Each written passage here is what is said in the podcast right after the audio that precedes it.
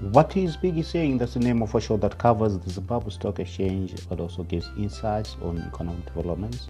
Today was the 30th of October 2019, uh, just a day before the uh, month end, really. So the market actually traded on a positive note. We saw some significant trades today. Uh, value traded picked up to 16.8 million. That's in local currency terms. Uh, most of the trades were concentrated in Dawn properties. We saw a block uh, trade happening there, uh, 7.1 million worth of shares.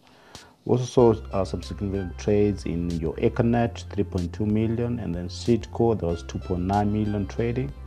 And then Old Mutual, of course, uh, being in uh, exit channel, traded roughly around 800,000. the main indices were up uh, all share index gaining 0.43%, industrial index up 0.4, top 10 index up 0.21, and the mining index was up 0, uh, 1.21%.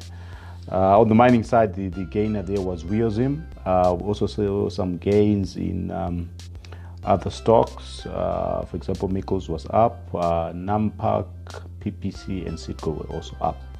And then on the losing end, we saw some losses in OKZim, Ariston, and uh, Innscor Africa.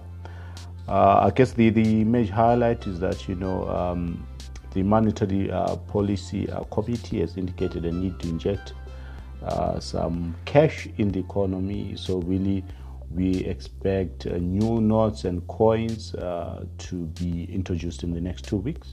Uh, of course, uh, no indications that money supply growth will be will be curtailed. But I mean, uh, given some pressures that we're seeing, especially on uh, government expenditure uh, needs, also such as you know uh, the need to import grain and also the effects of drought and cyclone Idai, I think there, there continues to be pressure really to increase money supply growth. So inflationary pressures continue to be a major cause of concerns. But for investors, I guess the stock market works as a hedge uh, for value preservation. So really, Piggy believes that you know this is the perfect moment to buy some of the undervalued stocks. Basically, looking into your exporters and some of the property uh, companies. Uh, financial services looking quite interesting, given of course their holdings in various uh, real estate assets. Otherwise, for more insights uh, on the markets and also in economic, stay tuned, stay plugged in on piggybankadvisor.com.